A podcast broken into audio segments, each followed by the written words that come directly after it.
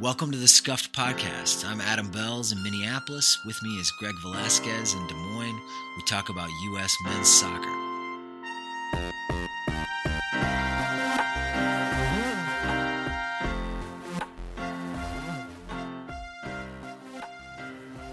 Thanks for downloading this episode of Scuffed. Happy to be back in the saddle at global headquarters. Greg, how are you? I'm all right, Belz. I'm still recovering from the Christian Pulisic masterclass uh, and the and the breathless uh, last day of the championship.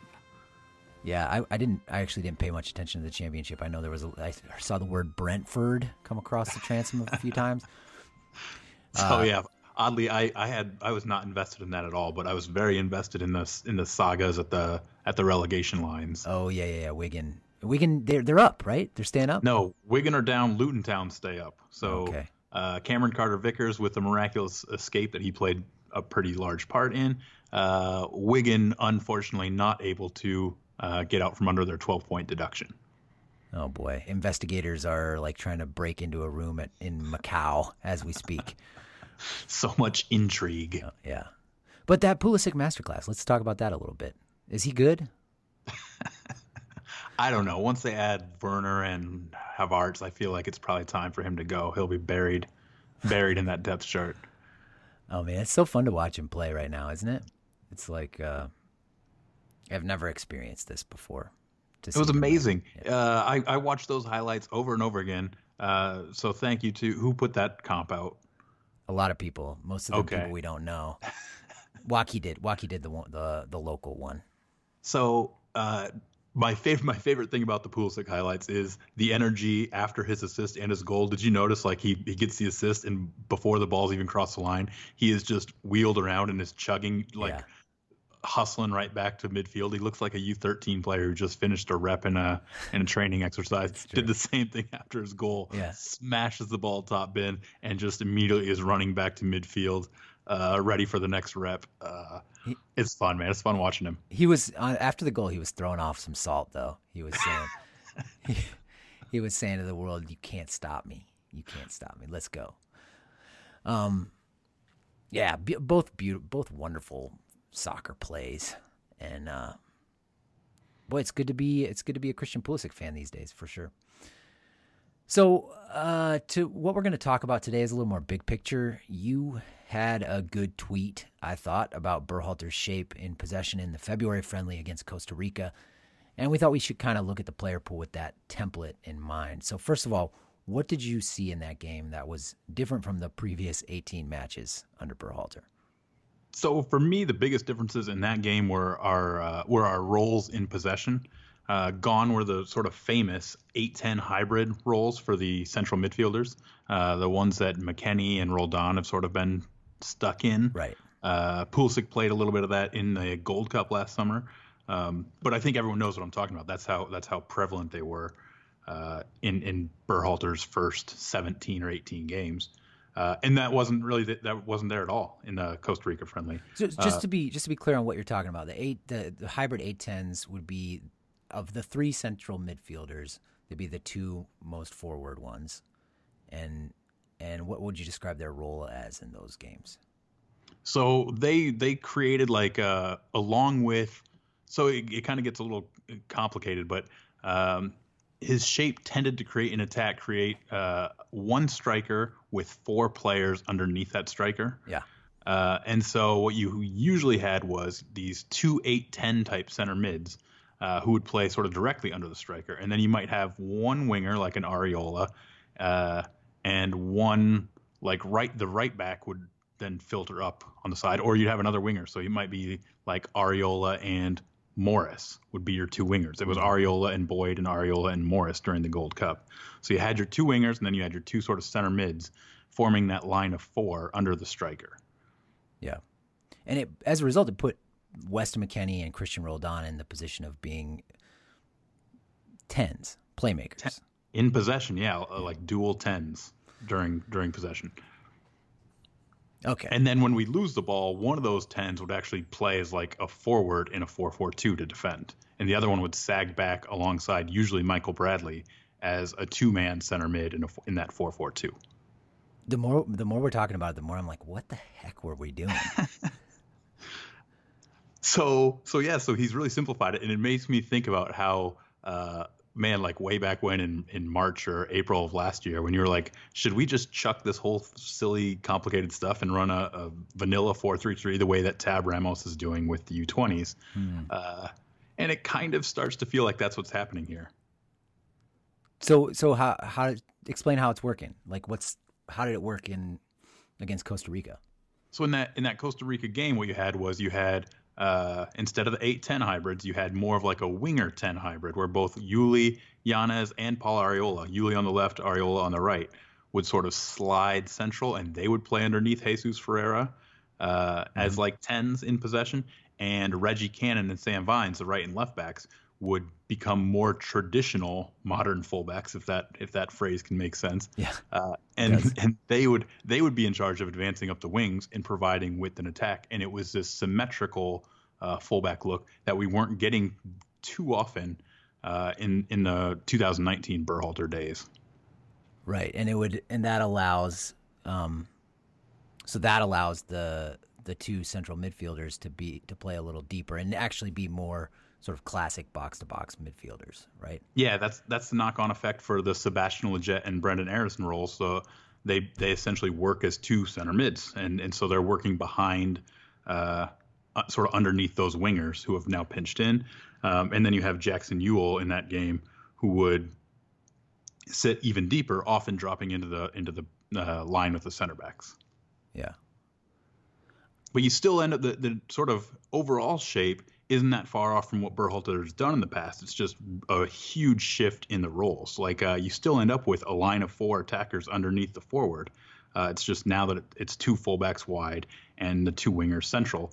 Um, so you still have that four attacking attacker band underneath Jesus Ferreira as sort of. I, I don't think it's really fair to say he's a false nine, but it's not. It's not far off. Yeah, yeah. And when you look at the touch map, you see he had very few touches in the box, whereas Llanez and Arriola uh, had a ton of touches, sort of even inside the six yard box. Would you call them um, wide forwards in that role, or like what's the? Maybe it doesn't matter what you call them. That much. I think I used to see. I think I used to see like inside winger, mm-hmm. uh, and I think that was something that a lot of people were throwing around when when even back in like 2018 uh, when we were trying to figure out who was going to be our number 10. And I think a lot of people even then were saying Pulisic could function as like an inside winger uh, who could be nominally a winger but slide in uh, to try to collect the ball as often as possible. And we are seeing a ton of that with him at Chelsea right I mean, now. That's exactly what he is. Yeah. Wouldn't you say that's like pretty much exactly what he's doing? I mean, he does he does end up getting the ball wide some, but he, he ends up getting the ball in that like almost in zone 14 channel a lot. A constantly. Lot. Yeah. Constantly. Gets to slide in. Uh, in, in, that situation, he's often tracked by uh, an outside back. Uh, rather than being picked up by a holding mid who would be there to sort of destroy any any activity from a number 10. So that outside back is sometimes tracking him from the outside, so he's able to collect the ball and then cut in right away. We may have talked about this already on a, on another episode, but uh, I think that's a huge deal for him. And, and one of the ways that he's really successful is because that pressure is now coming from the outside. He's lethal when he can collect it and in one fluid motion uh, turn into the center of the field and already be moving at speed. Mm-hmm. Yeah. I mean, it's so it's it is so much his wheelhouse to come in on his right foot and just uh, and just go at people. Um, so any anything else to say about the about what we saw against Costa Rica? On a, from a technical standpoint? Uh, I mean, really, just that I think it worked. I think it was a. I think it's a uh, very viable way of setting up a team. I don't think there's anything terribly complicated about it, and I think it it maps really well to uh, the player pool we have. Yeah, I like it a lot too. It's. Uh, I mean, the one position where we, I'm not sure we have a clear front runner is at left back. I, I know you're probably going to say Antonee Robinson is that guy, but. Um, I'm not quite as sold on him as you, but like, but Dest coming up the right, or even Dest coming up the left with Cannon on the right, um, is, and then you have Reyna and Pulisic, who are both really suited for that inside winger role. Uh, I like it. I like it a lot. It also it also allows Adams and McKennie to, I think, do a job that they're more comfortable with, which is further back in the field. Yeah, we you know we that left back is is still sort of in my mind the big question mark.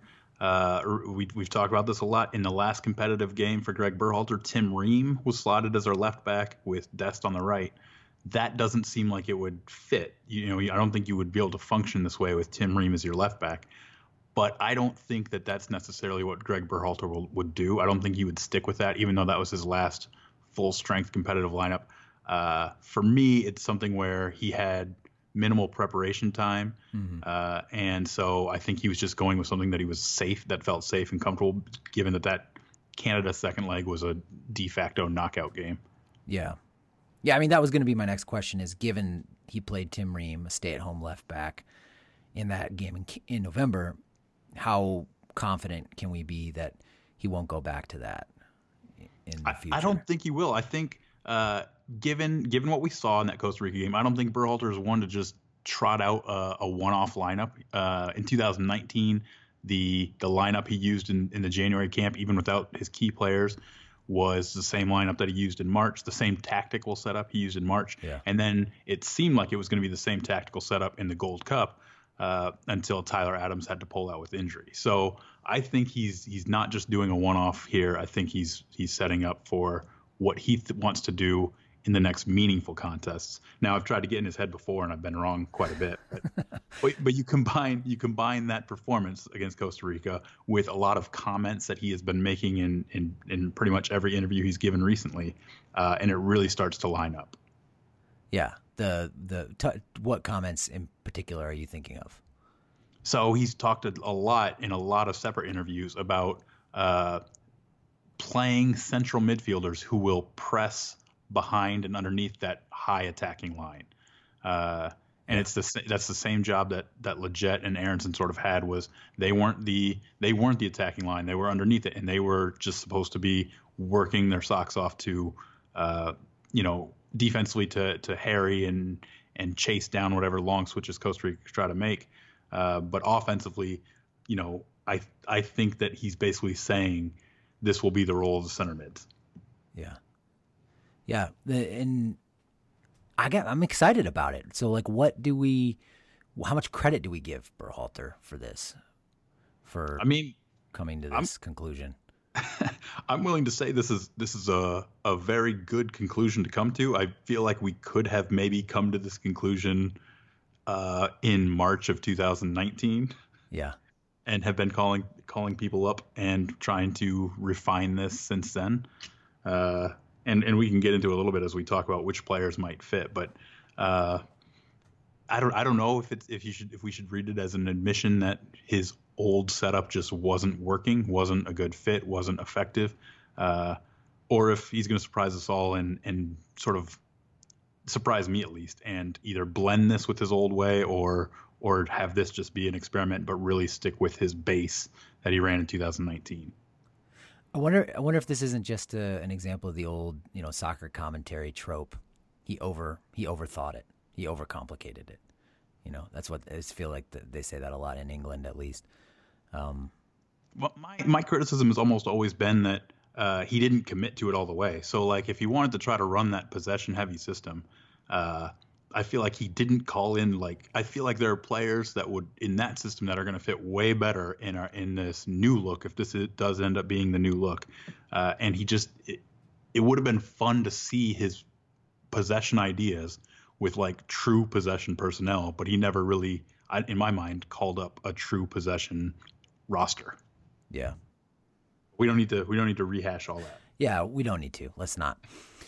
Um. So let's talk about well one more one more thing. I, I think you wanted to say something about what Berhalter's comments about Gio Reyna uh, indicate about his plans. So I'm, this is how I yeah this is how I sort of justify putting Reyna in as as my sort of projected if not starter like maybe he won't start the very next game we have but it I think Berhalter is hinting that Reyna will be uh, in our 11 and that's and that's by his talk about Reyna's development he's talking about how can the U.S. help Reyna? And he starts talking about what the U.S. can do is start putting him in meaningful games like right away. Yeah. and for me, that's his way of, of sort of preparing for people for the fact that a guy who hasn't played for the U.S. at all and hasn't even started a game for Dortmund will will end up being a starter for us, and he's done enough to have sort of warranted that. Yeah, he did. I mean, just before Scott Jurek turns us over the flaming spit, the um, Reyna did start a couple of games towards the end of the season. Ah, dead did rubbers. he? Yeah. Okay. I mean, after the league was already decided. Okay. So, um, all right, let's talk about the depth chart. Start with defenders. So in this, let's are we going to do fullbacks first? Yeah, let's start with left back, the most important position. So I Berhalter addressed this position specifically, uh, and you know said that Serginho Dest could do this job. It's not ideal because he'd rather have a left-footed left back, uh, but he is definitely he's now on record saying Dest can do the left back job uh, as a player who advances into attack. Obviously, you're not going to play Serginho Dest as a stay-at-home left back. No. So would would you say you know if you were if you were managing this team and this was your system? I think we so we kind of have to talk about left back and right back at the same time here, right? Yeah, uh, let's do it. Let's pair. Who would be your starting left back? Um, I would. I I wouldn't have one right now. I would. I would. Uh, I would have a list of of pairings that I would want to explore, and one of those pairings would be Dest at left back and either Cannon or Yedlin or Timmy Chandler at right back. Not putting Shaq Moore in there yet, but I'm not. I wouldn't be opposed to Shaq Moore either. Okay. Yeah. the other, so I know that I know that's cheating, pair, but the other pairing would be Dest on the right side and Robinson on the left side. Yep, I want to see what Antonee Robinson can do. Um, the for me, he fits this in, in the only way that he wouldn't fit it is if his defending is either just completely not up to par. Though again, I don't know that I don't know that Dest defending is uh, I don't know that he's a lockdown defender. We haven't seen him as being a lockdown defender. He's a we bogey, don't really, he's a bogey defender. He's a. We don't really have anybody who I would describe as a lockdown defender to put it left back. Tim Ream is certainly not a lockdown right. guy on the left flank. He's had some good performances, but it, I don't think in any way to say, all right, we are totally safe. We've got Tim Ream out there. No one's getting through on that side. Right. Yeah. So that's an argument for like giving Robinson a try don't let the don't let him getting torched by Brazil and Colombia back in the fall of 2018 affect you too much. Right, and his his he's played 70 minutes for Greg Berhalter in a in sort of a the Gold Cup tune-up game where a bunch of guys got the run out and none of them got put on the final Gold Cup roster. Uh, and he didn't look very good, but he was playing in like a 3-5-2. I think Cristian Roldan after the game said they'd only worked on it for like two days. Uh, he looked completely lost. Uh, I will definitely say that. Um, but we also have a decent record of Antonee Robinson from 2018, where he was a very effective attacking left fullback for us. Yeah. So, so for me, I think that's more than enough to warrant. You know, again, he's put in another full season in the championship uh, after he after coming back from his heart irregularity, uh, where he's for sure got to be somebody that we look at as a starting left back for our for our side. Yeah, yeah, and I'm totally happy with that, with taking a look at him. And um, I guess I don't have a strong feeling on whether it should be Dest on the right, Robinson on the left, or Cannon on the right, Dest on the left. I I think I'd be kind of happy with either one.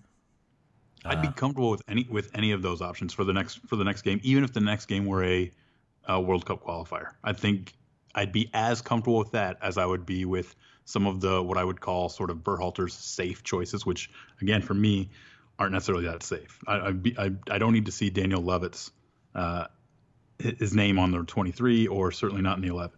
Yeah, he's he, I don't think Daniel Lovitz will be back in the national team, you know, barring a catastrophe of injuries. So, so Robinson, I, I should mention, Robinson does seem to have improved as a defender as well. Is is that your sense from watching the clips? Like he's, uh, he's gotten more solid.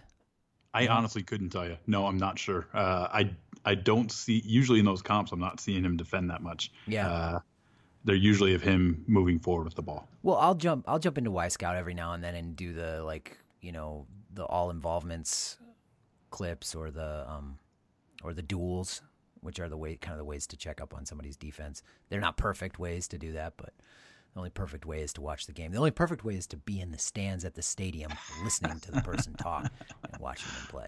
But um, but yeah, uh, my sense is he is he it's something he's really worked on, and he has he has gotten better at it at defending. That's I'll my- take your word for it. take. I think it would, it'd be a good project to to try to pick out some cl- some video from a year ago when when he was deemed not good enough either defensively or offensively for the national team, uh, and if he if he's called up in the next window to see what he's doing differently. Yeah. I'll leave that to I'm not, John I'm not Mueller. volunteering for the project. Yes, can we get we get dummy run on it? Um, so there's another name here we haven't mentioned at left back. Quite a quite a few in the Yeah. pipeline, but go on. Well, I'm curious who yours Sam is. Vines. Sam Vines. Yeah, there you go. He's been playing reasonably well for Colorado. He was, like we said earlier, he was the left back uh, for the U.S. against Costa Rica when we saw this template uh, floated by Berhalter. What's your take on Vines? So my take is, if you're talking about players who could conceivably do a, a job for us at that position, it's not a bad place to say, well, Sam Vines just did a job for us at that position, so he immediately becomes someone that you can talk about uh, as trying out again. Yeah. It sounds like it sounds like an October uh, window will exist. That is not going to be a qualifying window, so that might be a situation where Vines is in the in the 23. If if you haven't watched much Vines, he's he's a he's a good athlete, pace and power, not power really, but pace, and uh, and kind of a scrappy defender. He's okay on the ball. He's not he he's not like the aspirational version of a left back that I think a lot of us have in mind yet. But he's but he's okay. He's solid and he can pump across in and he covers a lot of ground. That's my summary of him. So I still have a lot more uh, desire to see an Antonee Robinson, and it's mostly based on what we've seen him do for Wigan and what we've seen him do even in a U.S. shirt. Uh, you know, if I think who do I want running beside Christian Pulisic uh, and giving Christian Pulisic options and, and threatening player defenses so that they can't entirely concentrate on Christian Pulisic, it would still be Antonee Robinson Yeah. for me. Yeah. And and Robinson, let's be honest, would be better than Dest on that left side just because of the, you know, the left-sided orientation of the position. Right, and and Robinson is actually very good at whipping in a left-footed ball. And Dest, if he were over there on the left, would be tempted to to come in on his right foot just the way Pulisic does. Pulisic wants to. Yep. So there'd be some stepping on each other's toes there. Um, All right, those are the fullbacks. Do you want to talk about sort of who else is in the in in the view of a of a left back spot? Yeah, I think Chris Gloster is, you know, is a guy we've talked about on this podcast and um, and even interviewed, and I think he's he's a very steady defender and a and a clean and clean in possession. Um, so you know he's one to keep an eye on, and I think for like the aspir the aspirational version of a left back, the you know the the sort of left sided Destian uh, model it's it's uh, there's two possibilities. Two young guys who are way out from this. Kobe Hernandez Foster, who apparently just signed with Wolfsburg and is going to play with their U19s. Just an incredibly uh, sweet left foot and really, really, really, really good in possession. It remains to be seen whether he can defend, you know, Bundesliga attackers. It remains to be seen by a long shot. So, but it, but I think like you know if we want somebody on that left side who can really complement uh, Pulisic and is an elegant attacking f- left fullback, Kobe Hernandez Foster is kind of a possibility. Another one is, uh, and I, he came up through the LA Galaxy system. Another one is Jonathan Gomez, who came up through the FC Dallas system, but signed with uh, Louisville City FC in USL earlier this year. He made his he made like a ten minute cameo last week. Hopefully he'll get to he- he'll get to play this weekend. We'll get to see some real footage of him. But he's uh, you know similar to Hernandez Foster in that he's he's very good in possession. He can score goals. He has a, a sweet left foot, and um, I'm those are two players I'm really going to be paying attention to over the next couple years because they they fill a need. They fill a sort of a profile that we need at that position. So if they can if they can keep checking quite a few boxes, uh, their profile stands out as something that can really help us at left back. Right. They have. I mean, I've learned that to to like, we don't know. Like Susayeta said this on Twitter today. We don't know anything about youth prospects. Like, I'm I've been wrong so much that I don't even like I don't even want to say anything. I'm just saying they have the the, the profile that would I think com- work well in this system. All right, and in the case of uh, Kobe, like that could that could happen very quickly in the sense that you know he's at Wolfsburg's U19s, which is where Uly Llanez just spent a season, and Llanez came in and looked like one of the better players for U.S. squad, one of the better players on the field Yeah. uh, in a U.S. friendly against Costa Rican grown men. So you know it's it's possible Kobe could be already at a pretty good level. We don't we don't know. We'd Yeah. have to see him against. Uh, either next side by side with some of our guys already. So in an Olympic camp or something where you could you could look at him next to a Sam Vines and a Chris Gloster, uh, or or if he's or if he somehow breaks through quickly at Wolfsburg.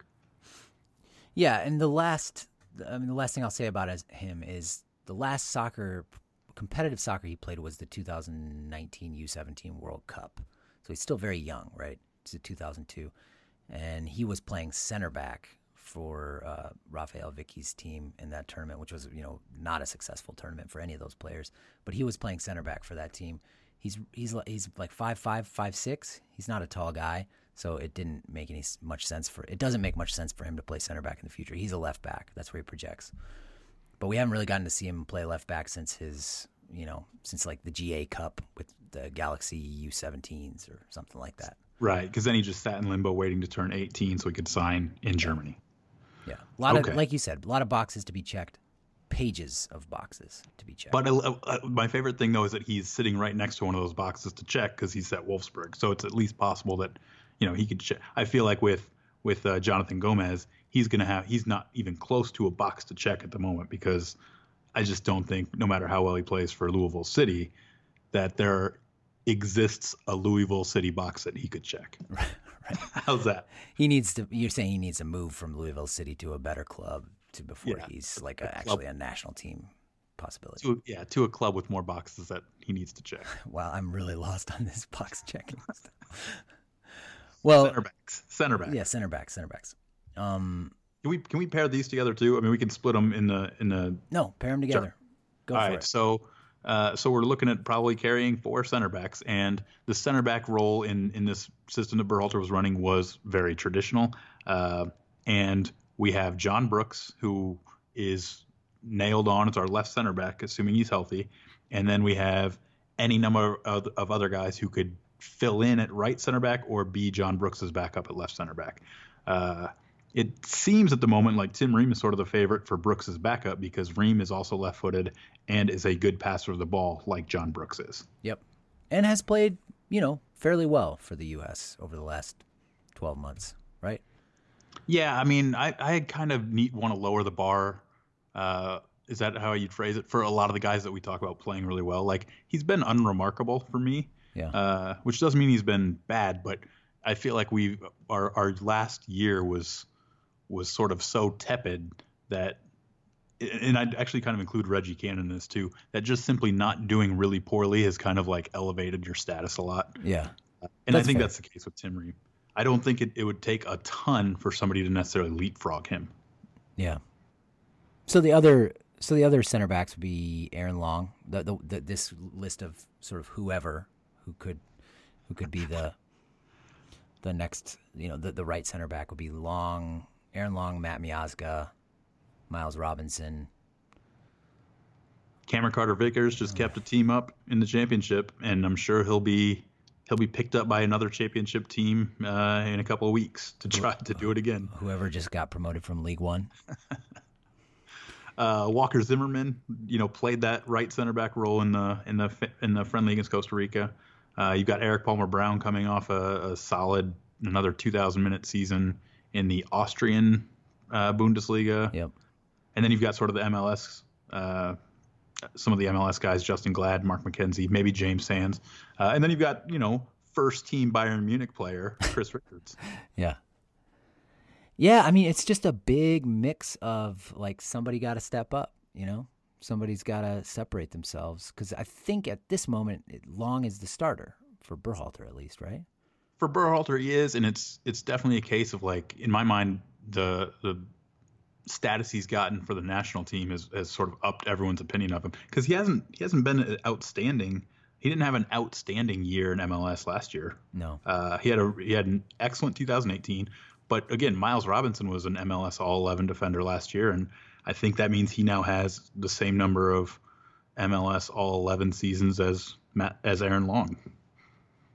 Things change, so maybe it's so maybe Miles uh, overcomes Long. I mean, Miles is playing for that dumpster fire known as uh, Atlanta United, so that doesn't help. But neither neither neither player's team is doing well in the Right. MLS's back tournament. But uh, yeah, I mean, is there anything? There's not really that much change in what is asked from No. these guys as a Nope. result So, of. Yeah. so you can still just sort of throw darts at your non-John Brooks center backs. Now, uh, there's a chance Chris Richards could could be moving to a a team that would have a lot of different boxes that he could check. Yeah. Uh, and and so that's going to be one that everyone's going to be paying pretty close attention to. What's the latest? What's the latest on his transfer situation? I, I literally never talk about transfer rumor targets or names. It's like talking about NCAA bracket. excuse me. His his latest transfer rumors are every team in the Bundesliga and several in the Premier League. Yeah, I thought there was a mm, Union Berlin rumor that was sort of bubbling up, but whatever. Let's move on to midfielders. Let's move on to midfielders. Yeah, this is where it gets kind of fun for me. hmm I feel like I feel like this is where we're we're going to get a lot of good stuff. Well, yeah. So when your wingers are tucking in and encroaching on zone 14 from either side, that means your midfielders are more of the box to box variety, like we talked about earlier. Uh, and then, of course, there's the number six. So at the number six, who do we got? So I don't I don't necessarily love this, but it seems like what Berhalter is going with, and it's going to be his his sort of deep lying ball spraying distributing number six. And for that role for Greg Berhalter, it wouldn't surprise me if Jackson Yueill is now at the top of the list. Yeah. Well, what, why wouldn't it surprise you? Just because of how well he Uh, played in the fall, or Yeah, he did well. I mean, he played the Canada game that we won uh, in that role, which Michael Bradley played in the Canada game that we lost in a similar role. Uh, I know there were a lot of variables. I know there were a lot of variables that changed from that game, from leg No, one to just leg one, two. just one variable. That and you know, Paul Arriola was the upgrade over Christian Pulisic in game two. right. So uh, I think I think what will be that what will sort of give Yueill the edge is I think Berhalter will feel more comfortable with a high energy midfield ahead of Jackson Yueill than he would ahead of Michael Bradley. I think I think Yueill offers a more defensive mobility, so he won't be quite as exposed when a Tyler Adams takes off to go press a ball. Yueill will be able to follow a little bit closer behind uh, than I think maybe Michael Bradley would. Yeah. So is I mean it's too it's too soon to say Bradley is uh, is out of the running though, right? I mean he's probably number two on the team sheet.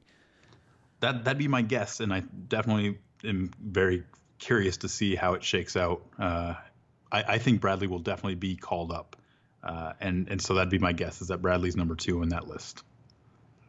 And there aren't there aren't really anybody any other candidates in my mind. I know Will Trapp has been in every camp Greg Berhalter's run, but uh, his playing time has dropped to almost nothing over the last six or seven games Yeah. and it just doesn't seem like Berhalter really plans on actually using him in matches. Yeah. I mean another another possibility is Chris Durkin, who is uh, I guess not didn't finish out the season in Belgium because nobody did. Um, Christian Cappis at Yeah. Cappis is at uh, now relegated Hobro. We'll see if he moves. Uh, I, I listed Frankie Amaya because he's been sitting as sort of a deeper center midfielder lately. But but again, these are all just really like a lot a lot of wait and see for for how they play, and I don't really have expectations that any of them will be. Sebastian Berhalter. Sebastian. Berhalter. there you go. Yeah, I mean, there's a lot of young players in that system. I mean, in that position because you know it turns out we have youth national teams at various age groups who all play a very somewhat similar system. Um, you know, spec another a couple more speculative names that fit that role are uh, Taylor Booth, uh, Bayern U19 player who made his Bayern two debut this last uh, this last spring. And uh, and then you know I, people are gonna think this is crazy, but I think Alex Mendez fits that job pretty well if he can check a few more boxes for young Ajax and you know work his way into that first team. Know Yes. it's not just first team minutes. I'm not a first team minutes truther, but but he you probably do think he needs to work his way into the young Ajax first team a little bit, just so we can actually see him play, right? Well, that I was I was talking about getting into the Ajax first, team. right? So you know, I'm just this is speculative, but he's a player who can move the ball around and uh, and play passes between the lines in a very li- very pleasant way. I like that you put him here because I feel like he he gets usually talked about as as like a number ten, where uh, it might just be because he's a Latino soccer player because he doesn't really. I, I, I kind of agree. I think he's more of like that uh, sort of find space underneath the the, the log jams yeah. and spray the ball around. Yeah, like have him put put on a few pounds of muscle, a little add a little defensive mobility, and have him be the one picking the ball up between the center backs and finding a pass. Not an idea that I hate that much. But it still seems pretty far off. It's very far off, yes. Okay. All right. So that's kind of the boring one, right? Yeah, because it's because because all to make a long story short, it's Yueill and Bradley, right? yeah, and and there's still a very open question about whether uh, either of those players can can do the sort of defensive job that is going to be required uh, come qualifying. Because would you would you put Adams at the six? I probably would, yes. Uh, and it might maybe it would function a little differently, but I would still probably use him there. No, you know, I, I kind of take that back. Uh, in in this current in the setup that we're talking about, no, I wouldn't because I think he sits a little bit too far uh, back for counterpressing the way Tyler Adams should counterpress. Tyler Adams doesn't drop between the center backs uh, for Red Bull Leipzig. You know what I mean? Like that's not where you're getting the most out of Tyler Adams yeah. because when you lose the ball, you don't want him that deep. Yeah. What if it's what if you have Pomykal and McKennie counterpressing in front of Adams, and Adams is just sort of like directing traffic? I'd probably rather have. I, have talked about before. I wish Pomykal would become a, a, number six so that he could back up, or so that he could like sit deeper and do something. I don't know. I mean, okay. it's one of those things where it's like, oh no, our our number six is now too mobile. We're wasting his. we're, waste, we're wasting how much pressing he can do. But when you ha- when you have a load of those players in your pool, it's not the worst thing if one of them ends up being in that role. Well, I want to go on the record and say I think Adams should be the six. I know it doesn't fit perfectly with that or with you know with Berhalter's idea of distri- distribution from that spot, but Adams would be my six. But th- but we're sort of talking about what we think Berhalter would want to some in this shape. Yeah, yeah, yeah, yeah. And so, who fits best in what spaces? So who are the two? Let's talk about all the eights all together here. All right, Adams and McKennie are, are the two to start, and I think Berhalter name checked them both uh, as being as being those players. So that's to me seems pretty cut and dried that that's what we're going to see. Yeah. And I, I'm not going to lie, I'm excited to see that, even with Yueill behind them. I think it would be really, really fun. Yeah, I'm not complaining either. I, I, I imagine that defensively, uh, it'll kind of turn into like a four-five-one with Adams and Yueill on the line in the central midfield and McKennie kind of ahead of them. Uh, so, I mean, just to kind of guess what the defensive shape of rotation might be. So it'd be like a four-two-three-one in defense.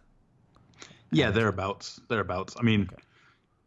yeah, I'll, I'll call, I'm going to keep calling it a four-five-one because I'm not entirely sure uh, what what it'll be, but because because again, you could you could get pretty flexible with McKennie charging out of that midfield to press someone, or Adams if the ball switches quickly. Adams can charge out of there to press someone, and they're both so so capable of doing that.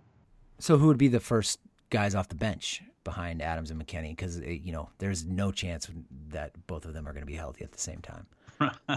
well, this is where it gets back to I don't have I don't think it's even possible to have a strong conclusion about who that should be because like the first three guys on my list as backups uh, have very little uh, national team minutes under Greg Berhalter, and that'd be for me. It's Lletget, Holmes, and Pomykal right now uh, that fit that mold really well.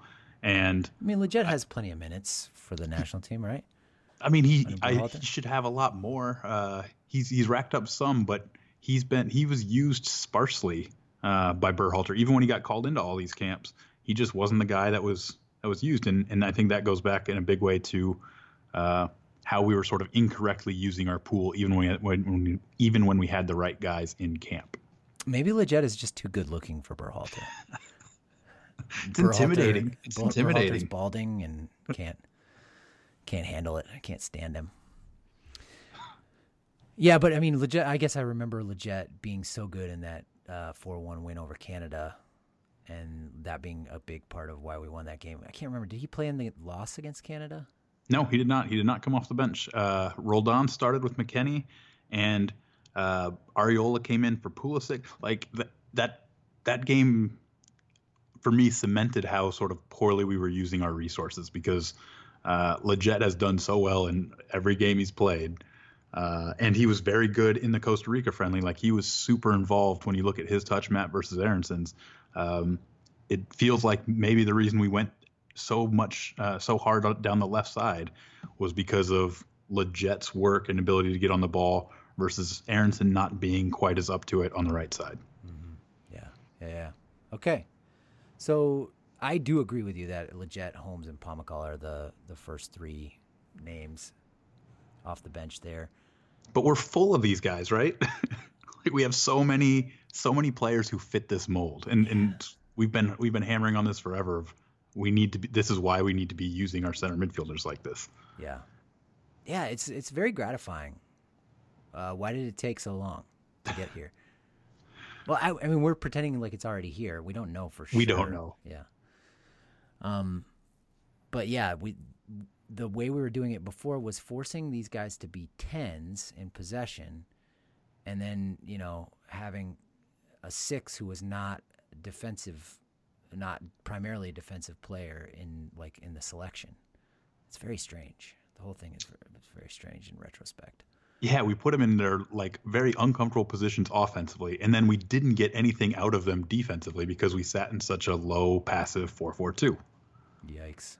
Okay, so let, let's keep yeah let's keep naming the other guys who can because now when we have injuries, it won't be great, but it won't be such a it won't. I don't think the drop off will be quite so bad because we have a lot of guys who can plug into this yeah uh, style and play. Yeah, I mean it's. uh Alfredo Morales, you know, who acquitted himself with respectably in that loss to Mexico.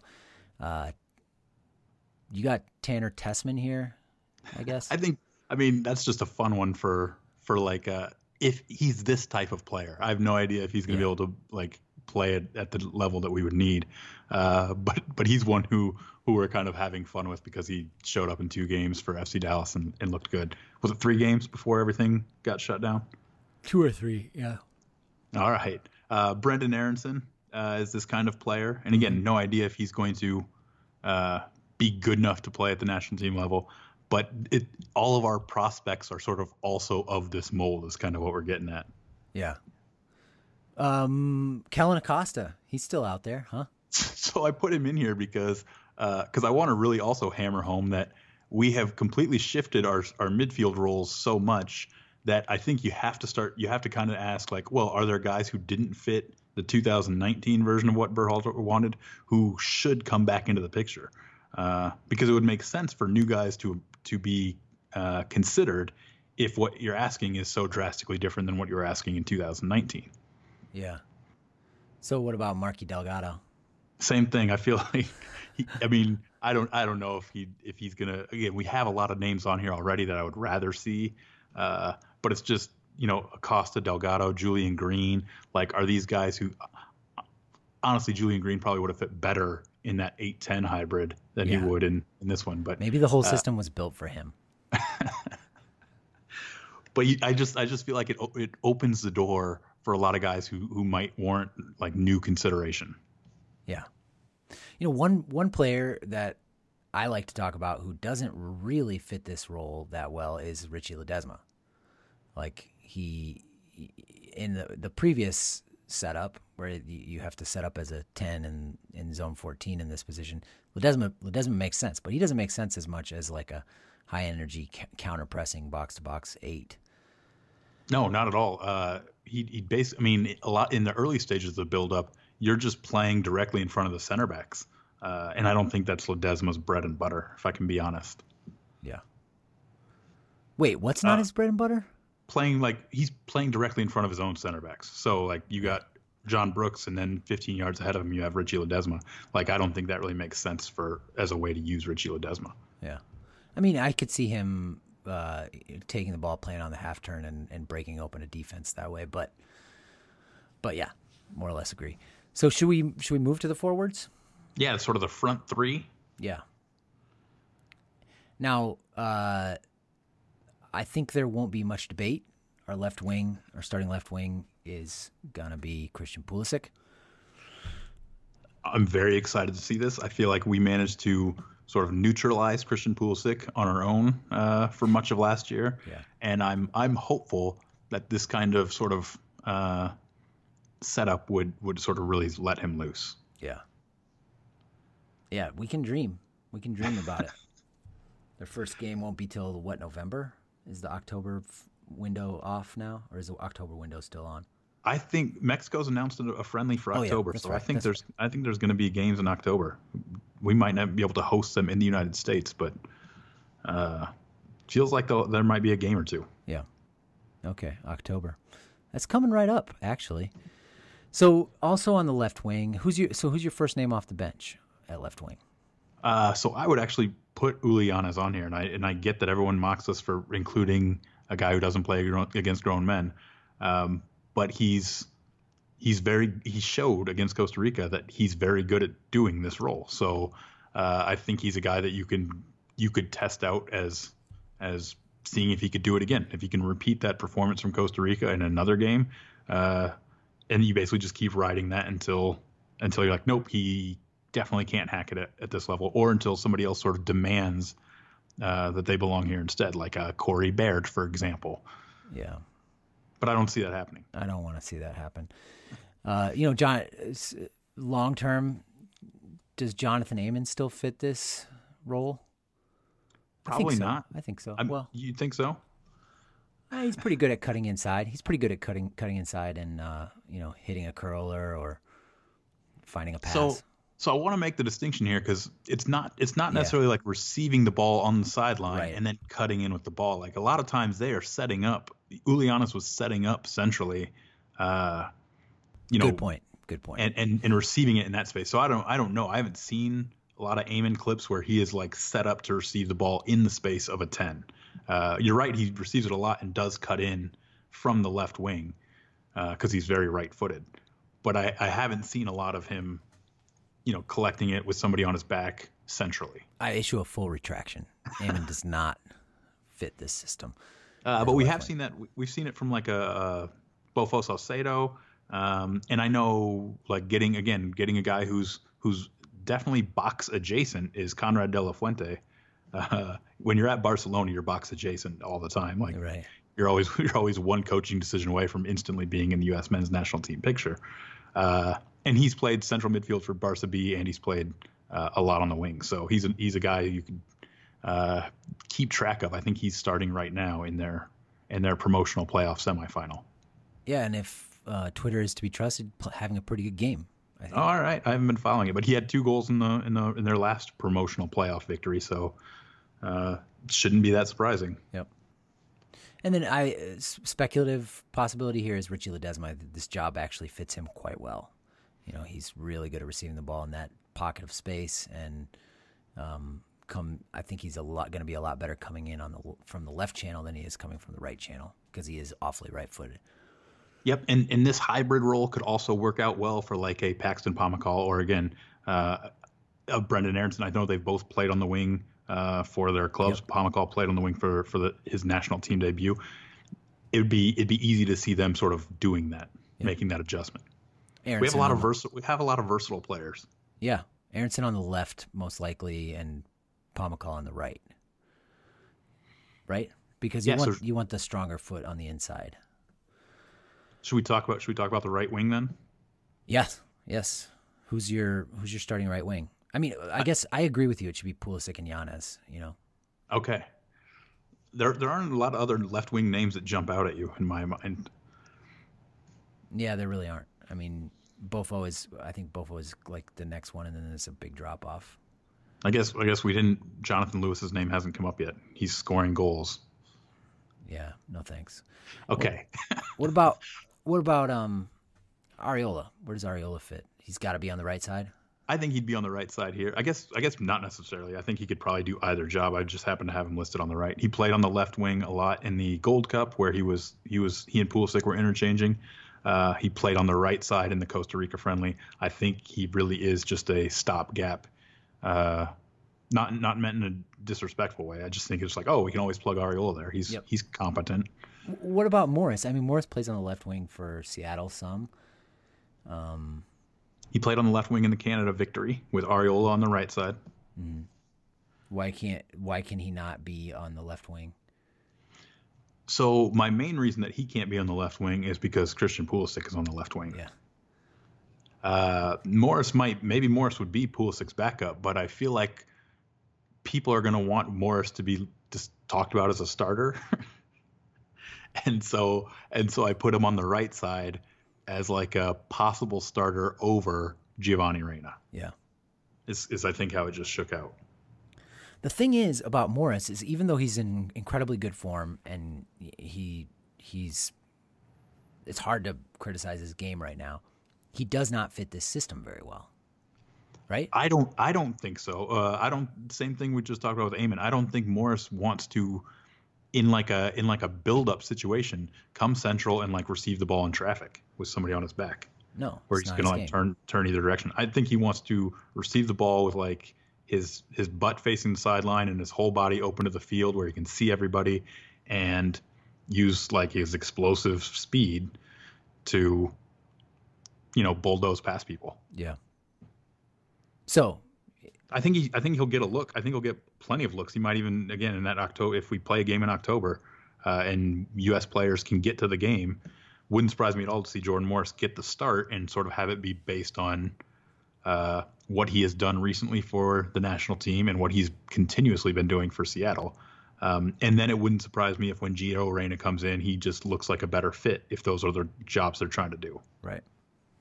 So, so yeah, that sounds good. Sounds good to me. Reyna's the Reyna's the starter at the right wing, in your in your opinion, right? I I think he will be a better fit and be more effective in that role than Jordan Morris would be. Yeah, I mean that's the role he kind of plays for Dortmund too, right? He, I mean, he maybe even deeper in the field, further back in the field is where he is for Dortmund, but he's he's very comfortable in the middle of the field, receiving the ball and you know navigating that space with the ball. Oh yeah, I think he'll I think he'll stand out as our most comfortable player receiving the ball since Darlington Nagbe doesn't appear to be coming back. we forgot to mention Nagbe in the midfield discussion. If he did come back by some miracle, real quick, would he would he be do you think he could be one of the eights or more of a six? I think he'd have to be one of the eights just because, again, I don't think he would drop back between the center backs. I don't think that's what we would want him to do. We want him He's to be one older. of the guys He's receiving it in traffic. Yeah, no, I, I, I don't think he it's a it'd be a perfect fit for him, but I think one of the eights would be Nagbe's job. Okay. Back to right wing because there's more okay. exciting there's more exciting names to talk about here.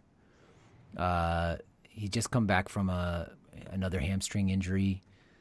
That Jordan Dunathan on on Twitter put out a, a, comp of him from in his performance against Ecuador. I'm, I'm talking about Tim Weah, and I for, I'd forgotten how good he was in that game, and um, maybe I've been severely underrating Tim Weah. Everyone's underrating Tim Weah. He's I think so. I, I just think of when I when I was doing a lot of like player comps in 2018 from from national team games like no matter who I was doing the comp of, if Tim Weah was included in the video, like he was doing the most impressive thing. Hmm. Uh, he was just he was just always so smooth on the ball. I've, I've seen people like say he's unproven at the national team level, which is true uh, for the most part. Um, but so is almost everyone else in the national team pool. Uh, but I've also seen people saying that he's too raw, and for me, like that's the like Tim Weah looks about as polished uh, as any national team player uh, outside of like Pulisic and maybe Gio Reyna. Like he looks, he's just always so clean. He'd be good in that uh, in that tucked in role too, right? Don't you think? I mean, he can. I think he, can run in behind. That like he's good at that too, but he's pretty comfortable receiving the ball in traffic. Very, very much so. He uh, he's he's played hybrid positions like that in the past. When he was with Celtic, uh, there were a lot of games where he'd come in off the bench as the central attacker in a four-two-three-one.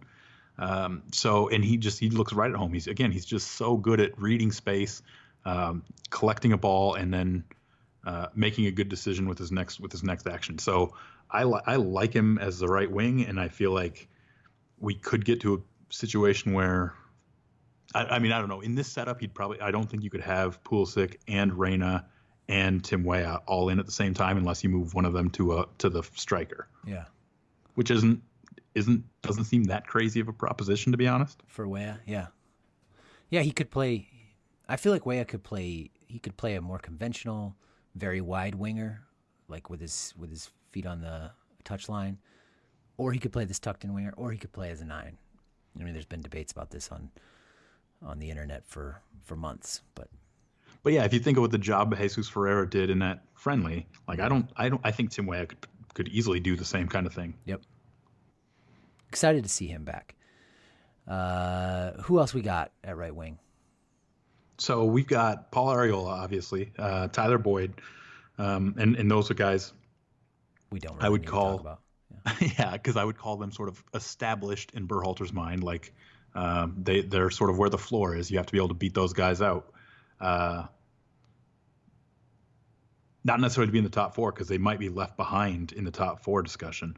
Um, but to to be in the picture, I think you got to beat those guys out. Yeah. And and the guy I'm going to sort of keep just reminding people that he exists uh, is Kenny Saief, and it's because he's uh, an extremely left-footed winger who would fit really well to throw him on the right to be that sort of inverted winger, and he's extremely clean and he can definitely do a hybrid ten winger role. Yeah, the job does seem uh, like a good fit for him. Right. If he's going to have success with the national team, this would be the setup for him to have success with. I don't know if he can if he can come back after you undressed him after that defensive performance way back when. No, he'd be good. Berhalter, if there's one thing I trust Berhalter to do, is to set up a super organized defense. I don't always like the decision, the tactical decisions for the setup, uh, but man, have we looked organized. Everyone certainly knows what their job is. Yeah. Okay, let's quick do the nines and then talk about MLS a little bit. All right, who you, who you have for your number nine? I mean, it's Joe. It's going to be Jozy Altidore uh, as the starter, and then um, I think Gyasi Zardes probably before Sargent, and then Sargent. You know. And is that just is that just what you think Berhalter would do?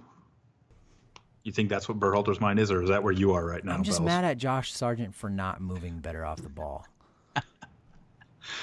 All so, right, He's in my doghouse right now. Okay, well, I I'm back to where I would have been in most of 2019, which is to say, uh, in this setup, Gyasi Zardes doesn't really have a place. Uh, you're you're talking about a guy who basically plays like a false nine, uh, and unless Zardes is uh, first touch improvement that we've kind of briefly touched on is is actually the case. Uh, there's just no way he, he he can fill this role the way that Altidore or uh, I'm even going to throw in Jesus Ferreira, uh, who again did an effective job of it in the friendly. Like Zardes just doesn't have the skill set to play that job. Yeah, that's true. That's true. I I guess I don't know. I mean, I, his his first touch is does look like it's gotten a little better and like how crucial is it for him to be able to drop in like that when you have two tucked in wingers or is he just making runs making runs no. in behind no i don't think it, i don't if again if costa rica is a template uh, it's definitely not just making runs in behind it's a ton of coming like all the way back uh, sometimes even close to the line of like your two center mids who are now you know more traditional center mids and making a, a triangle with them uh, and allowing the the wingers to run in behind. So uh, it's huge, and and I still think even even with what we've touched on for Zardes's improved first touch, uh, you could you could just as easily throw a couple of clips together that are like Zardes doing his sort of accidental first touch that yeah. goes to a teammate. Uh, so no, he's not there yet in a way that in, in a way that would like facilitate this system. Um, he might be one of Berhalter's favorites, and Berhalter just trusts him so much that he trots him out there anyway. Uh, but in this setup, Zardes is not going to help us to to create chances. He might he might do a great job of finishing chances that we create, uh, but he's not going to help us in the buildup. Okay, fair enough. I I agree with you. So Altidore, Sargent, Ferreira, I guess, because even though Ayo Akinola has had a exciting MLS's back tournament, he is not that guy either. Um, Ricardo Pepi is the sort of aspirational version of this job. And then and then again, Tim Weah might be a guy who who could find a way into this position. Yeah. That I mean, the funny thing about soccer is we we we're gonna you know Berhalter's gonna go into it saying we need a striker who can come back and you know do the build up, help with the build up, and and then we're gonna go out in World Cup qualifying and we're score all our goal, goals in transition. You know, it's everything's coming off set pieces. Yeah, Aaron, set pieces Aaron in transition. Gonna lead, our, gonna lead the team in scoring. It's gonna come off of like Tyler Adams winning the ball off of somebody. It finds its way to Pulisic's feet, and then he skins somebody and scores a goal. I mean, like, I mean, that's that's exactly what we did against Canada to win four one. Yeah.